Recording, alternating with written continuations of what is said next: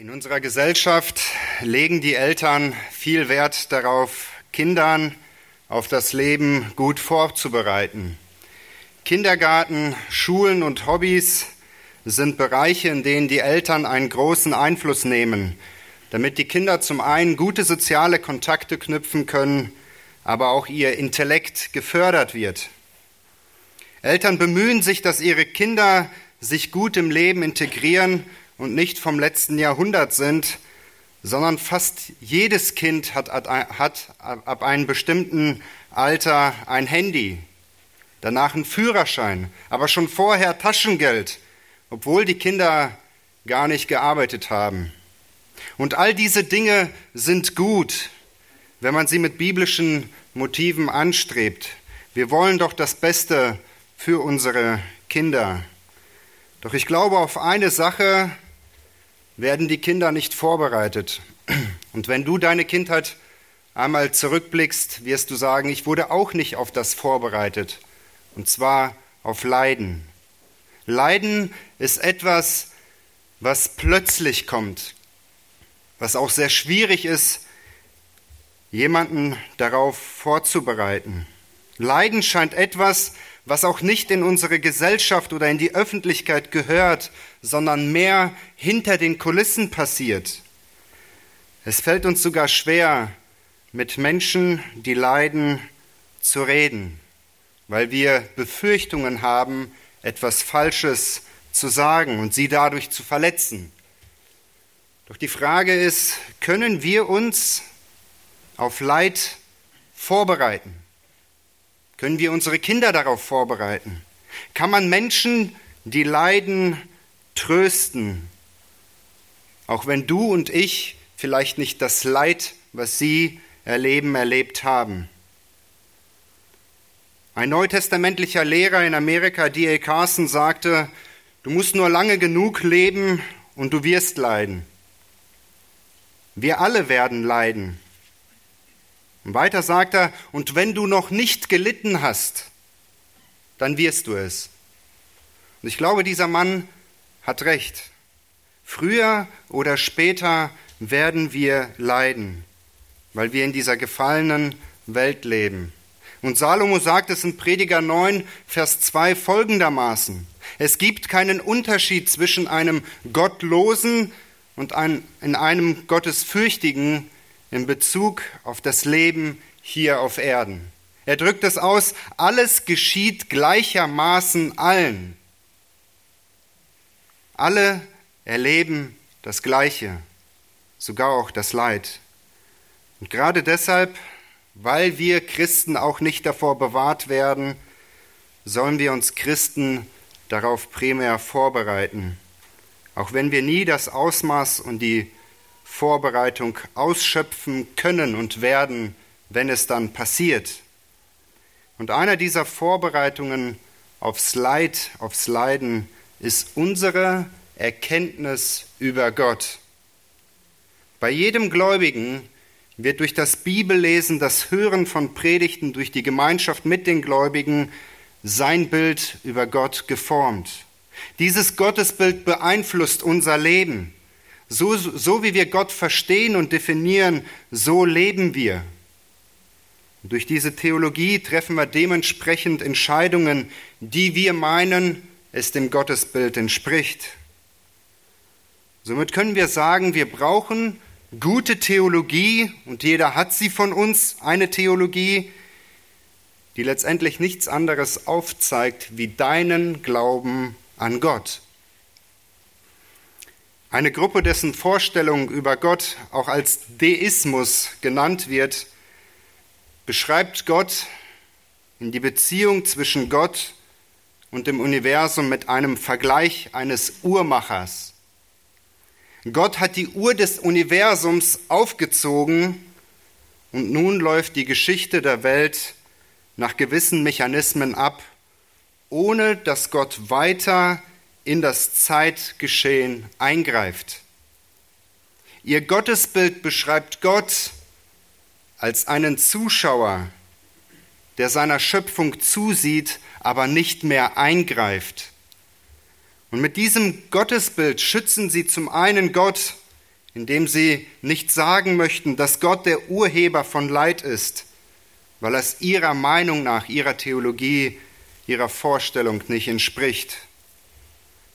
Doch Gott offenbart sich uns in seiner speziellen Offenbarung in seinem Wort, indem er selbst beschreibt, wie er ist. Willst du wissen, wer Gott ist und wie Gott ist? Dann dürfen wir die Bibel lesen, damit sich dieses Gottesbild sich in uns hineinprägt.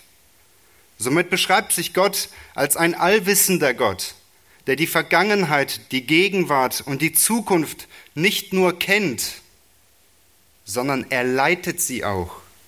Er kennt jede Details, jeden deiner Schritte seit Geburt an. Er ist dir nicht nur einen Schritt voraus, sondern er kennt dein ganzes Leben. Somit hast du Gott nicht überrascht, dass du diesen Berufszweig gewählt hast, in dem du jetzt stehst, oder dass du diesen Partner geheiratet, geheiratet hast, sondern er wusste es schon von Anfang an. Arbeitslosigkeit, Tod eines geliebten Menschen, Fehlgeburten, Mobbing, Lernschwäche, Finanzkrise sind keine Zufälle, wo Gott als Zuschauer die Hände in den Schoß le legt, sondern er hat sie alle unter Kontrolle und er lenkt diese Dinge so und er weiß, wie viel er dir und mir auferlegen kann. Und wir werden uns heute einem Klagepsalm widmen, der dazu komponiert wurde, um selbst in der dunkelsten Zeit unseres Lebens, wo keine Veränderung in Sicht ist, Fragen offen bleiben, wir dennoch Gott vertrauen dürfen.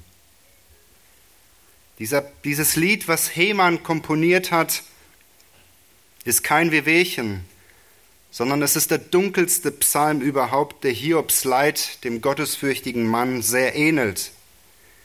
Und deshalb lasst uns aufmerksam sein auf Gottes Wort, dass wenn wir noch nicht leiden, wir durch den Psalm zugerüstet werden, die Beziehung zu Gott in einer Beständigkeit und Abhängigkeit zu pflegen, um ein richtiges Gottesbild zu bekommen, zu haben. Und die, die leiden von uns, heute getröstet werden, indem wir uns den Ratgeber des Lebens Gott zuwenden und uns mit seinen Eigenschaften beschäftigen.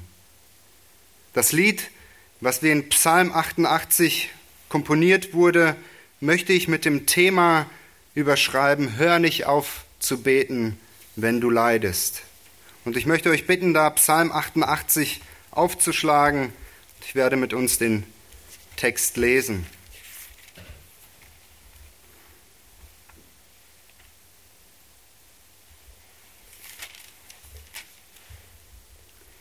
Ein Psalmlied von den Söhnen Korachs, dem Vorsänger. Nach Machalat Leanot ein Maskil Hemans des Esrachiters. O Herr, du Gott meines Heils, ich schreie Tag und Nacht vor dir.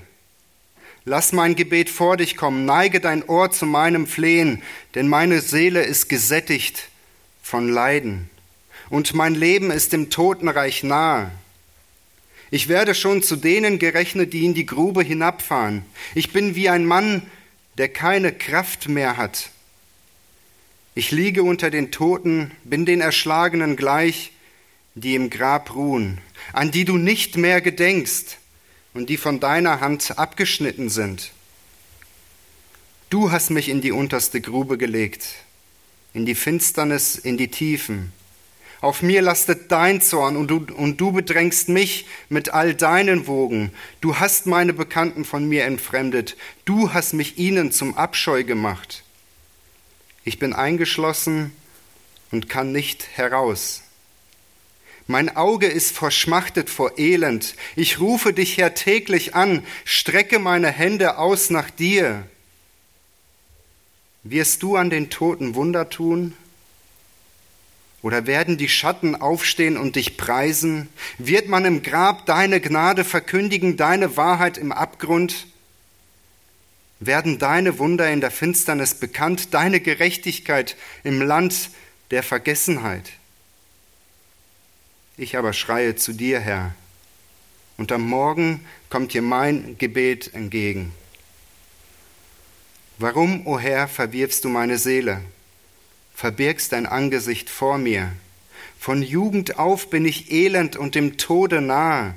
Ich trage deine Schrecken und weiß mir keinen Rat. Deine Zorngerichte ergehen über mich, deine Schrecknisse vernichten mich. Sie umgeben mich wie Wasser den ganzen Tag. Sie umringen mich allesamt. Freunde und Gefährten hast du von mir weggetan. Meine Vertrauten in die Finsternis. Bis hierhin der Predigtext. Der Vers 1 in diesem Psalm beschreibt uns den Autor.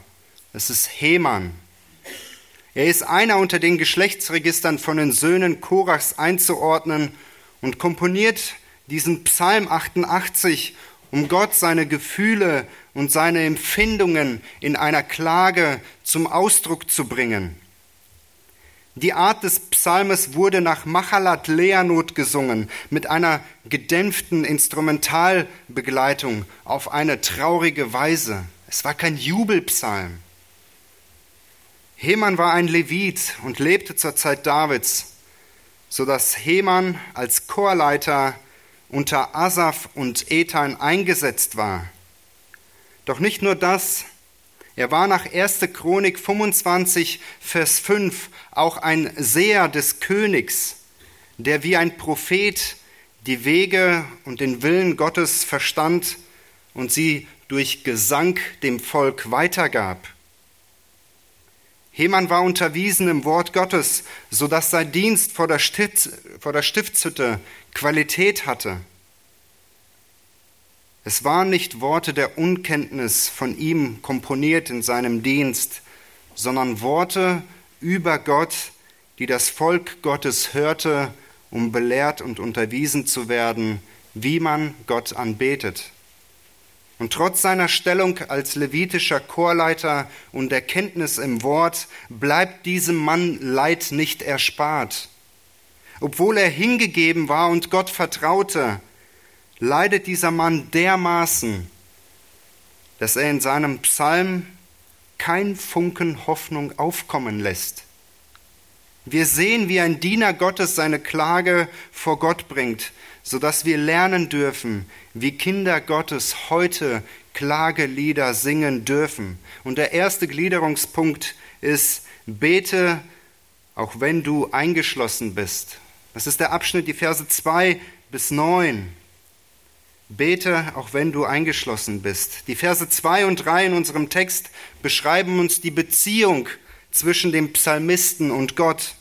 Er beschreibt Gott als den Urheber seines Heils mit den Worten, Du Gott meines Heils. Gott war Heman nicht fremd, sondern Heman spricht Gott hier als Jahwe an, welches ihn daran erinnert, dass Gott gegenwärtig ist, dass Gott zu seinem Bund steht, dass Gott nicht nur ein Gott des Notrufes ist, nur wenn es brennt, kommt er, sondern hier wird die Beziehung, die Heman zu Gott als den Retter hatte, sichtbar. Gott war für ihn nicht nur ein Gott des Leidens, was man besonders bei der Überführung der Bundeslade nach Jerusalem lesen kann, sondern auch der Freude. Und weil diese Beziehung bestand und Heman ein Gottesbild hatte, dass Gott der handelnde Gott ist und kein Zuschauer ist, er hat mich errettet, er ist mein Heil. Wendet er sich zu ihm in einer Dringlichkeit. Und diese Dringlichkeit beschreibt in der zweiten Hälfte von Vers 2. Schaut, ich schreie Tag und Nacht vor dir. Sein Glaube wird durch die beständige Beziehung zu Gott sichtbar. Sein Vertrauen legt er auf Gott, indem er beständig zu ihm betet. Überall, wo er ist, betet er. Unabhängig von Zeit, ob es Tag oder Nacht ist, denkt er an seinen Gott. Er bittet Gott um seine Aufmerksamkeit. Er bittet ihn darum, Gehör zu schenken. Denn wie der Psalmist es anklingen lässt in Vers 16, äh, Vers 15, scheint Gott ihn nicht zu hören. Warum, o oh Herr, verwirfst du meine Seele und verbirgst dein Angesicht vor mir? Es kommt vor, dass die Kinder keine Aufmerksamkeit ihrer Väter bekommen, weil die Väter in einer Sache vertieft sind. Doch wenn das Kind auf einmal lauter, dringlicher, nerviger wird, um unsere Aufmerksamkeit zu erreichen, dann fragen wir uns, was ist los? Das Kind fängt an zu schreien und erinnert uns, Vater, hör mir doch endlich zu, ich muss dir etwas Wichtiges sagen. In einer ähnlichen Dringlichkeit bittet Heman Gott, ihm Gehör zu schenken, ihm sein Ohr zu leihen, ihm zuzuhören. Auch wenn Gott nicht so ist wie wir Väter, so scheint es Heman, dass Gott ihn nicht hört. Seine Klage an Gott, die er in der Begründung von Vers 4 mit dem Wort denn beginnt, ist auf einer Grundlage seiner Beziehung, Vers 2 und 3, aufgebaut, zu Gott aufgebaut. Heman wusste, an wen er sich wenden muss, und er lässt seine Klage freien Lauf, ohne dass er hier Gott anklagt. Das Gefühl, Gott hört mich nicht, lässt ihn nicht schweigsam werden, sondern sein Glaube und sein Vertrauen Gott gegenüber stehen über den Gefühlen. Sein Gebet hat eine offensichtliche Absicht und diese Absicht beschreibt er in Vers 4. Schaut, Vers 4, denn meine Seele ist gesättigt von Leiden und mein Leben ist dem Totenreich nahe. In diesem Vers beschreibt er, worin er leidet. Sowohl das Sichtbare der Körper als auch das Unsichtbare, die Seele, sie leiden. Wir können davon ausgehen, dass der Psalmist, wie es Vers 16 sagt, von Jugend auf körperlich erkrankt ist. Wir wissen nicht, welche Krankheit er hatte, aber wir sehen, dass die Auswirkung der Krankheit sehr groß war, dass Freunde und Bekannten ihn verlassen haben und der einsam war. Anstatt dass seine Seele voll von Gottes Wort ergriffen ist, er gerne darüber nachsinnt, nachsinnen möchte, plagt sich seine Seele mit dem Leid, weil sein Körper erkrankt ist. Und er beschreibt seinen Leidenszustand ab Vers 5 mit verschiedenen Synonymen, die einen Mann beschreiben, der auf dem Totenbett liegt, aber dennoch lebt, aber sich wie ein Toter fühlt. Schaut, Vers 5, in die Grube hinabfahren. Er beschreibt, andere haben mich abgestempelt, dass er, dass er jederzeit stirbt.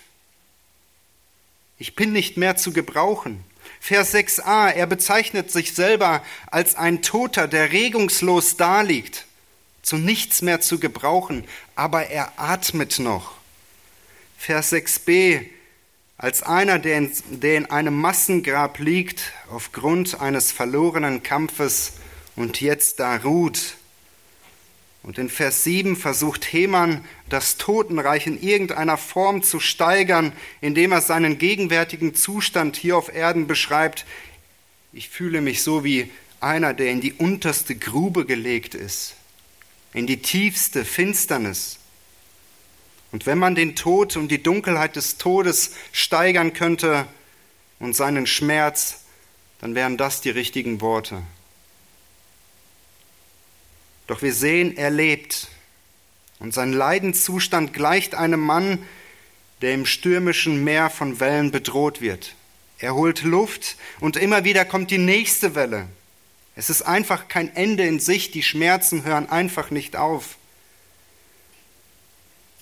Die Verzweiflung darüber, dass Gott an solche Menschen nicht mehr denkt, geschweige denn an ihnen handelt, lässt seine Seele von Leid sättigen.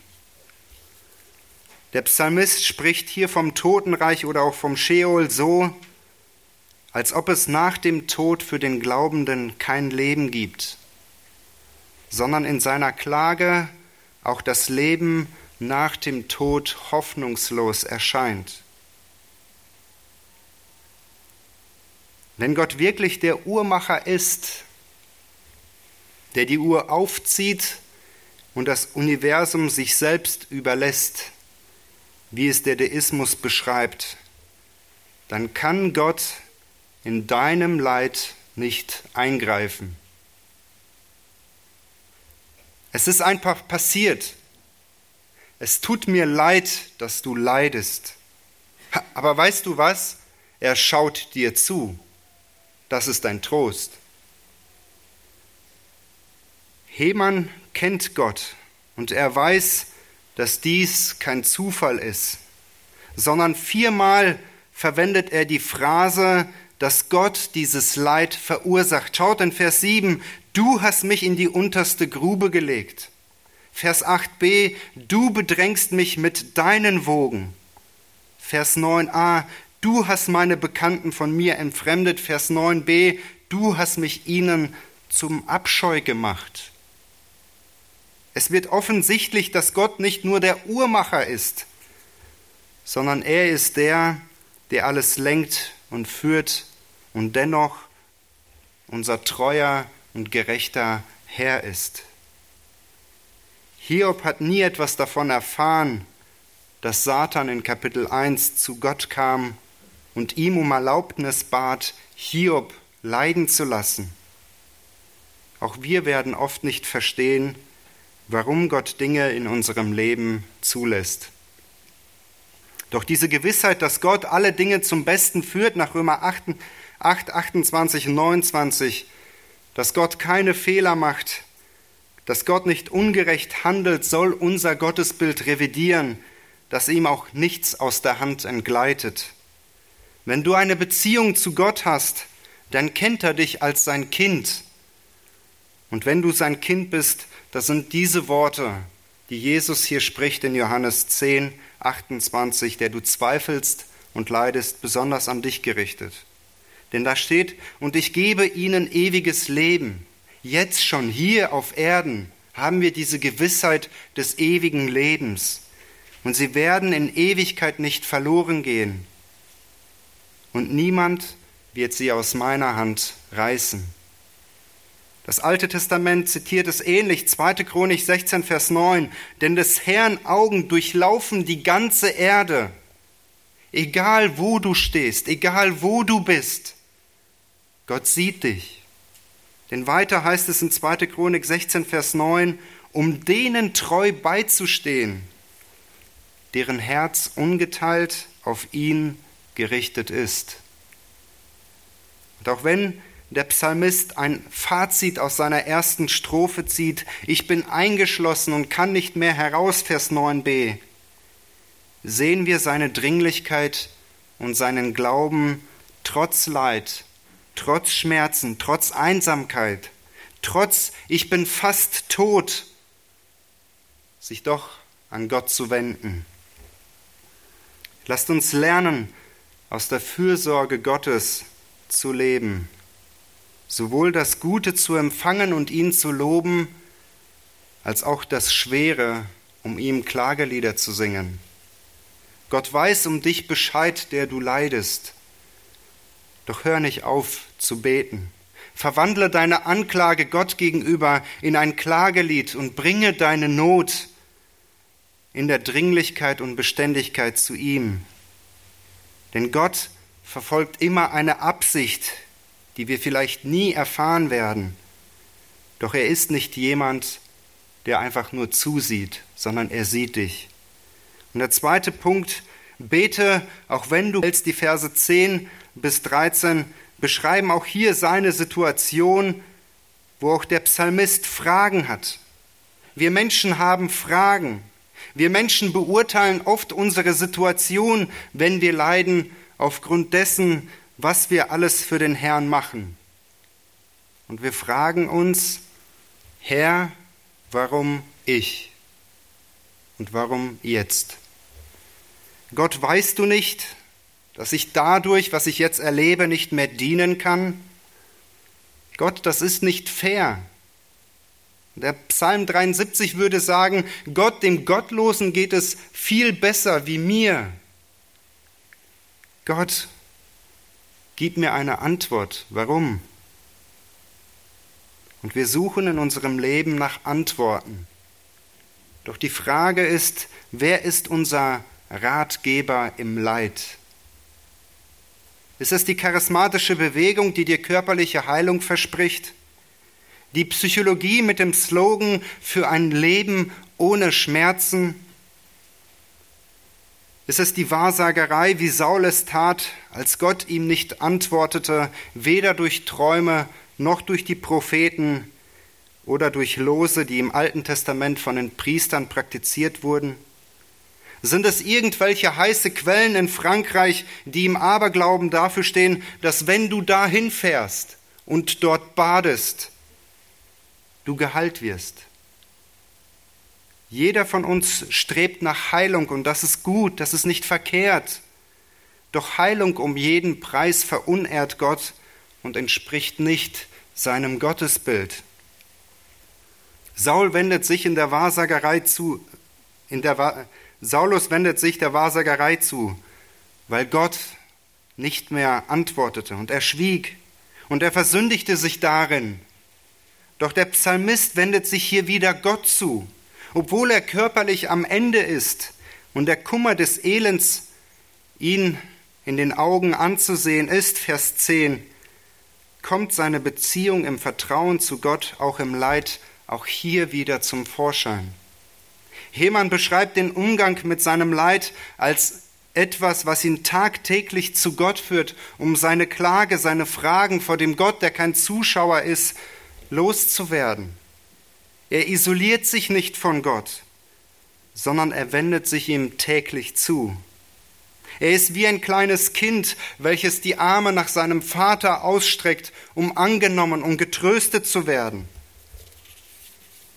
Obwohl sein Körper sich wie tot anfühlt, schwach und er handlungsunfähig ist, so wird doch sein innerer Teil, seine Seele, Tag für Tag durch das Gebet erneuert.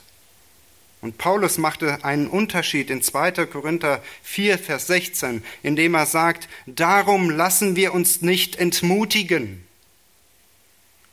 sondern wenn auch unser äußerer Mensch, der Körper, zugrunde geht, und er wird zugrunde gehen, so wird doch der innere Tag für Tag erneuert. Und das sehen wir bei Hemann. Tag für Tag wird der innere Teil erneuert. Unabhängig seines Zustandes sucht er seine Zuflucht in Gott und redet mit ihm.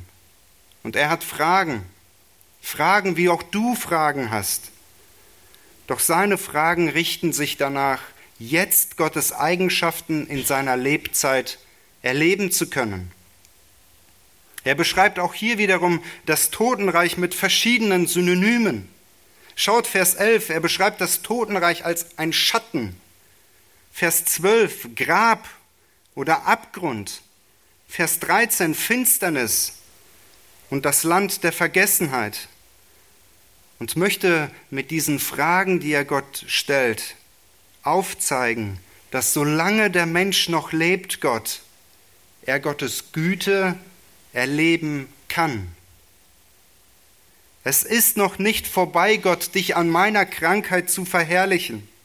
Gott, auch wenn ich wie ein Toter bin, mich andere abstempeln, kannst du dich in meiner Lebzeit verherrlichen. Und Salomo macht einen interessanten Vergleich in Prediger 9, Vers 4, denn für jeden, der noch zu den Lebenden gehört, gibt es Hoffnung.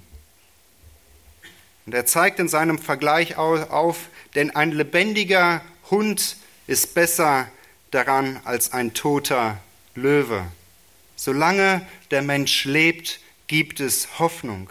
Und mit seinen Fragen, die immer wieder das Gleiche zum Ausdruck bringen, wirst du dich mit deinen Eigenschaften an mir verherrlichen, solange ich ne-, lebe, zeigt er auch auf, dass Gott, dass Gottes Eigenschaften wie seine Gnade, seine Gerechtigkeit, seine Wunder an einem physisch Toten nicht mehr zum Vorschein kommen. Deshalb beklagt er seine Situation in der Fragestellung Gott gegenüber um eine schnelle Rettung. Herr, ich weiß nicht, wie lange ich noch durchhalte. Ich weiß nicht, wann mein letzter Atemzug ist, wann mich diese Not erstickt. Aber ich bitte dich, verherrliche du dich jetzt mit deinen Wesen. Es wäre so, wenn du vielleicht Gott bittest, befreie mich von meinem Leiden, damit meine Verwandten, mein Ehepartner deine Größe sehen und dann dadurch zum Glauben kommen, indem ich gesund werde. Schaut, Hemann geht es nicht darum, in seiner Frage ein Leben des Wohlstandes und Genusses wieder leben zu können, sondern darin, dass sich Gott durch diese Krankheit verherrlicht zu seiner Zeit. Der Psalmist hatte die Hoffnung gehabt, dass wenn er physisch stirbt, seine Seele bei dem Herrn sein wird. Und es ist befreiend zu wissen, dass diejenigen, deren Gott ihr Heil ist, so wie wir es vorhin gelesen haben, die Verwesung nicht sehen werden, sondern sich auf die Herrlichkeit bei dem Herrn freuen dürfen. Hoffnung. Diejenigen, die daran glauben, dass Gott der Gott meines Heils ist, wissen, dass Gott Wunder tun kann, um seine Macht zu präsentieren. Und bei uns, bei einer Frau bei uns in der Gemeinde, wurde vor ein paar Jahren Lungenkrebs diagnostiziert. Eine Krankheit, die unheilbar ist. Ärzte gaben ihr Monate, vielleicht noch ein Jahr. Doch sie lebt heute noch mit diesem Krebs und ist wohl auf. Als ein anderer Arzt ihre Akte durchlas, hatte er bei dem Bericht eine Frau vor Augen, die sich noch kaum auf den Beinen halten kann. Doch als diese Frau zur Tür reinkam, glaubte er nicht, was er da sah. Gott tut Wunder, auch wenn die Ärzte etwas anderes diagnostizieren. Doch bei derselben Familie starb vor der Krankheit ihr Sohn mit 21 Jahren an Leukämie. Und wir würden, wir Gläubigen würden sagen, Gott ist gerecht in all seinem Tun, auch wenn er diese Krankheit bei ihrem Sohn nicht genommen hat. So war das Leben dieses Mannes, der mit 21 Jahren gestorben ist, ein großes Zeugnis für unsere Gemeinde, aber auch für die Nachbarschaft. Gott ist gut.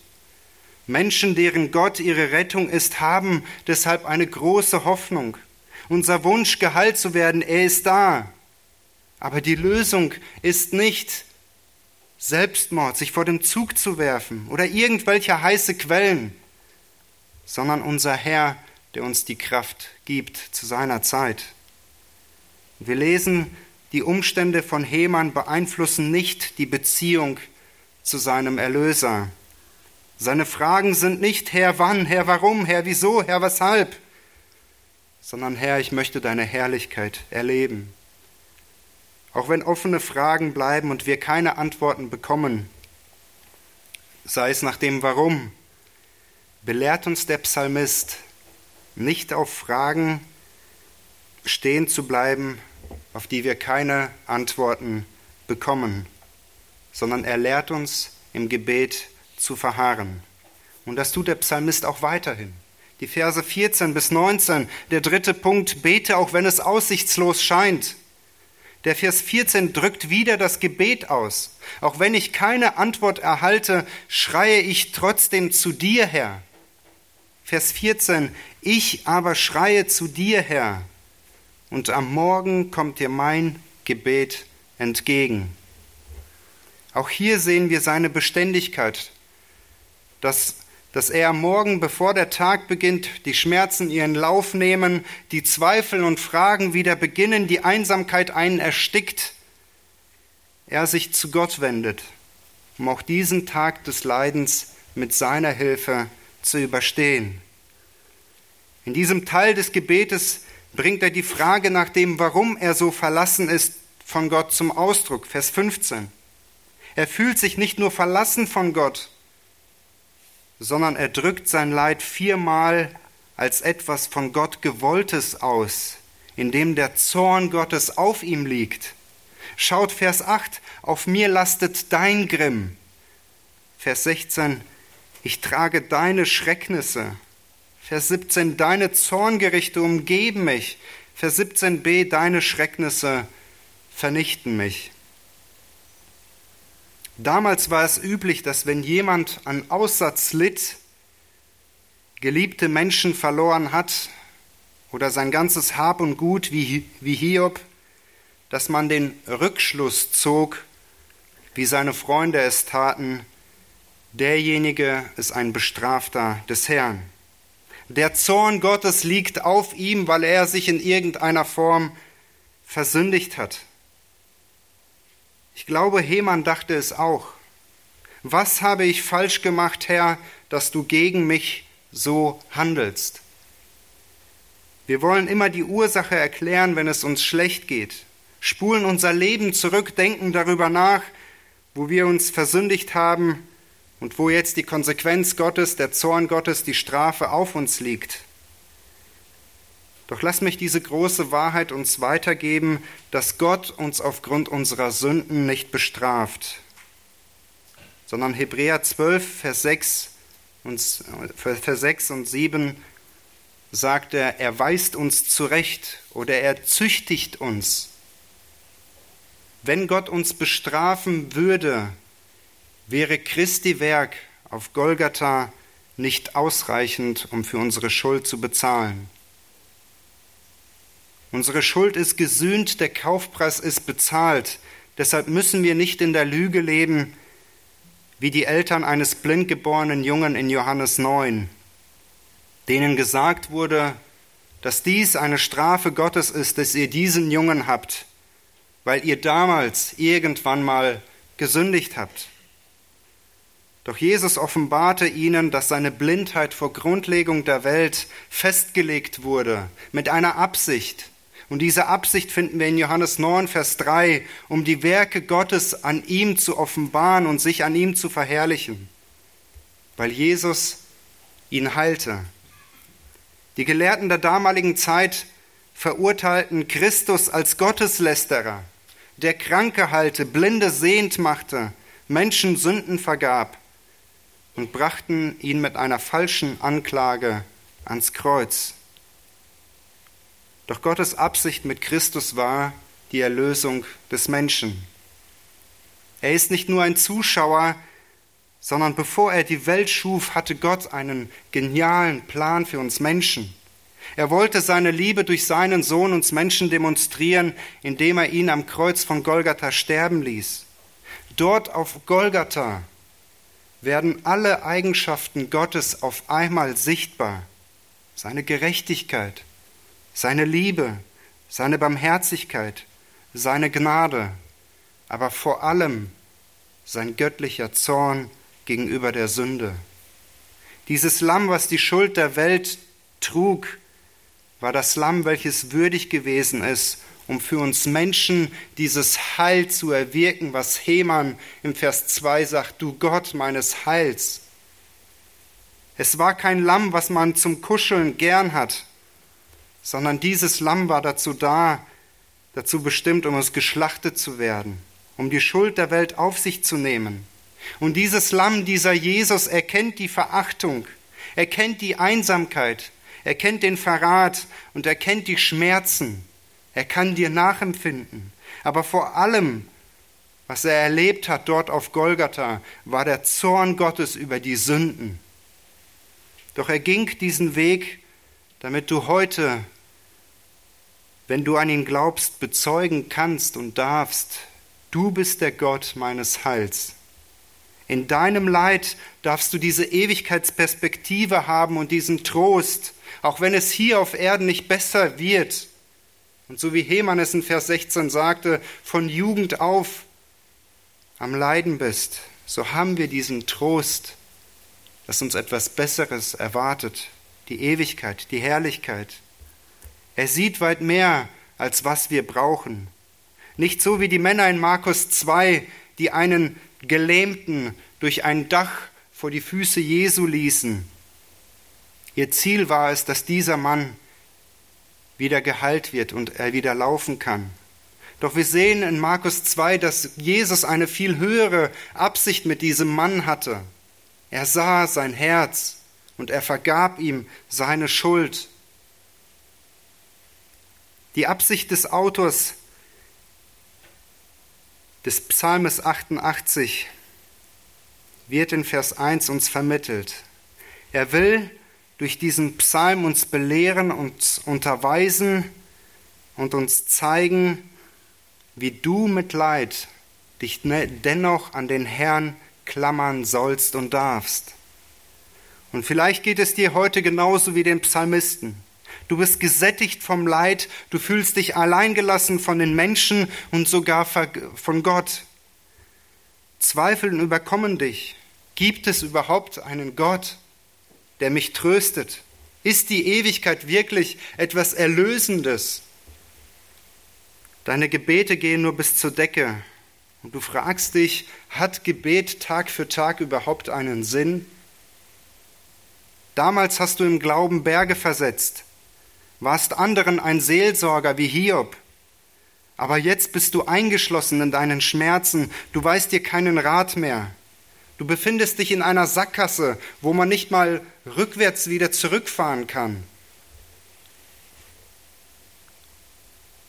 Doch Heman hatte eine Hoffnung gehabt, die nicht von seinen Lebensumständen beeinflusst war. Obwohl er nichts anderes als Leid kannte von seiner Jugend auf, hatte er den Glauben gehabt, dass Gott sein Heil ist. Dieser Glaube und diese Hoffnung lässt ihn nicht verstummen, sondern er streckt sich in seinen Zweifeln Tag für Tag nach Gott aus. Er hört nicht auf zu beten, wie groß und stark die Wellen der Schmerzen auf ihn Tag für Tag einschlagen und die Frage nach dem Warum unbeantwortet bleibt, sondern er bezeugt in Vers 2, du bist Gott, du bist der Gott meines Heils, von dir kommt meine Rettung und daran glaube ich. Leid muss dich daran erinnern, dass Sünde real ist und dass, die, und dass du Erlösung der Sünden brauchst. Dass dieser Gott dein Rettungsring ist, der dich über Wasser hält, an dem du dich klammern kannst. Aber wie auch immer dein Leid auch aussehen mag, möchte ich dich ermutigen, wende dich in deinem Leid der Gemeinde zu. Bitte die Verantwortlichen in einer besonderen Weise um dich zu kümmern. Dafür ist eine Gemeinde da. Lebe nicht in dieser Lüge, Leid gehört nicht zur Gesellschaft. Geschweige denn, es ist irgendetwas Privates, sondern wir sind Glieder eines Leibes, sodass nach 1. Korinther 12, Vers 26 wir daran festhalten dürfen, dass wenn du leidest, wir als Gemeinde mitleiden möchten. Bitte die Ältesten, dich zu besuchen, damit sie nach Jakobus 4, 14 und 15 für dich beten. Und klammere, klammere dich an die Hoffnung, dass Gott dein Heil ist. Doch für die, die nicht leiden, denen es heute gut geht, möchte ich ermutigen, an die Leidenden zu denken ihnen eine Ermutigung in Form einer Karte zukommen zu lassen, sie zu besuchen. Wir müssen nicht unbedingt viele Worte machen, sondern wir können von den Freunden Hiobs lernen, die sieben Tage und sieben Nächte an Hiobs Leid teilnahmen, Anteil nahmen, ohne irgendetwas zu sagen. Denke daran, dass Gott uns nach 2. Petrus 1, Vers 3 alles zur Verfügung gegeben hat, damit wir in der Gottesfurcht wandeln können in jeglicher Lebenssituation. Deshalb ist die Erkenntnis über Gott so entscheidend. Gott hat uns sein Wort hinterlassen, damit wir jede Lebenssituation, die wir erleben, in einer Ausrichtung zu seiner Ehre durchstehen können. Und ja, es ist ein schwieriger Prozess. Ja, wir werden oft fallen aber sein Wort hat die lebensspendende Kraft, auch im Leid uns besonders an sein Heil zu erfreuen. 2. Petrus 1, Vers 3. da seine göttliche Kraft uns alles geschenkt hat, was zum Leben und zum Wandeln Gottesfurcht dient, durch die Erkenntnis dessen, der uns berufen hat, durch seine Herrlichkeit und Tugend. Und dieses alles, was er uns gegeben hat in seinem Wort, daran dürfen wir uns Tag für Tag klammern. Beschäftige dich mit den Eigenschaften Gottes, indem du Gottes Handeln im Leben Josefs, Davids, Hiobs oder dem ersten und zweiten Petrusbrief betrachtest. Gott verfolgt immer eine Absicht, wenn seine Kinder leiden. Und er hat dieses Leid unter Kontrolle, auch wenn wir seine Absichten nie verstehen werden und sie lange, lange, lange Zeit anhalten werden. Ein Beispiel ist Josef. Als der Vater von Josef starb, kamen seine Brüder in der Befürchtung, dass Gott es ihnen heimzahlen wird. Doch in 1. Mose 50, Vers 19 und 20, da spricht Josef von der Absicht Gottes und er sagt, aber Josef sprach zu ihnen, fürchtet euch nicht. Bin ich denn an Gottes Stelle, euch jetzt in irgendeiner Form zu verurteilen und zu richten? Vers 20 sagt er, ihr gedachtet mir zwar Böses zu tun. Jetzt kommt die Absicht Gottes.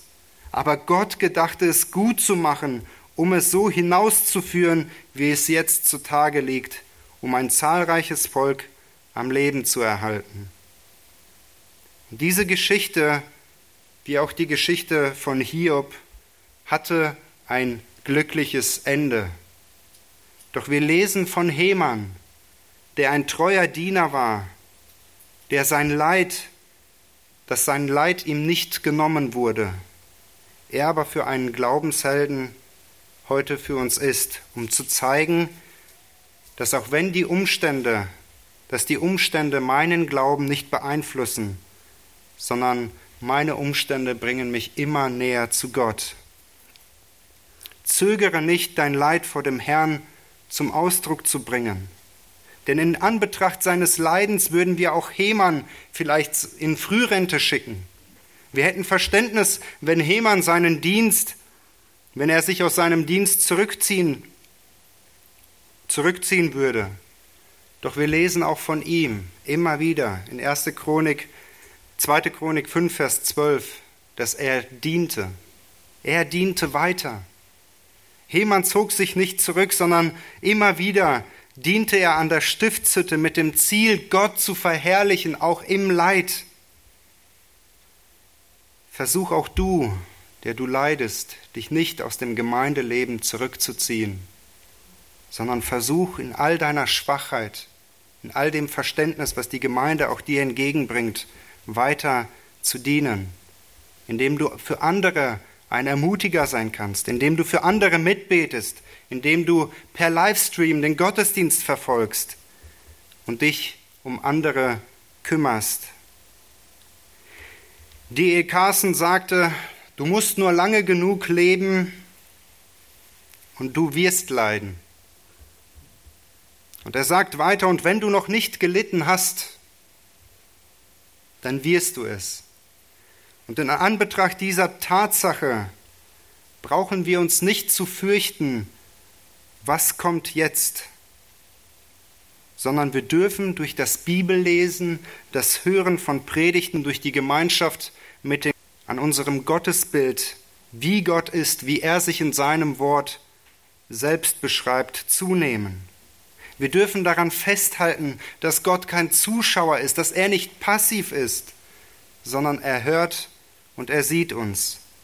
Und dieses Gottesbild soll auch uns immer wieder prägen, indem wir selbst lernen, aber auch unseren Kindern beibringen, dass es nicht nur Dank- und Bittgebete gibt, sondern es gibt auch Klagepsalme, die wir gemeinsam lernen können zu singen und zu beten.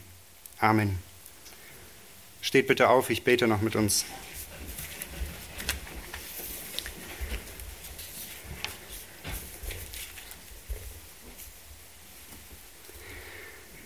Großer Gott, ich möchte dir von ganzem Herzen danken dafür, dass du uns nicht nur ein Leben versprichst des Wohlstandes, des Glückes im materiellen, sondern Herr, du zeigst uns auch, dass ein Gerechter leiden wird. Herr Salomo sagte es, dass gleicherweise alles passieren wird. Hiob erkannte es auch, der, der Psalmist 73, Asaf wusste es auch.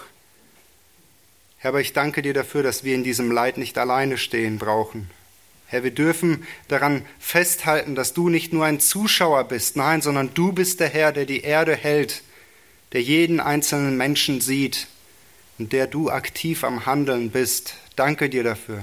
Danke dafür, dass wir von verschiedenen Männern aus der Bibel, sei es Josef, sei es David, sei es auch Heman oder auch Hiob, lesen dürfen, dass du Leid auch unter Kontrolle hältst, dass du weißt, wie viel deine Kindern auferlegen kannst.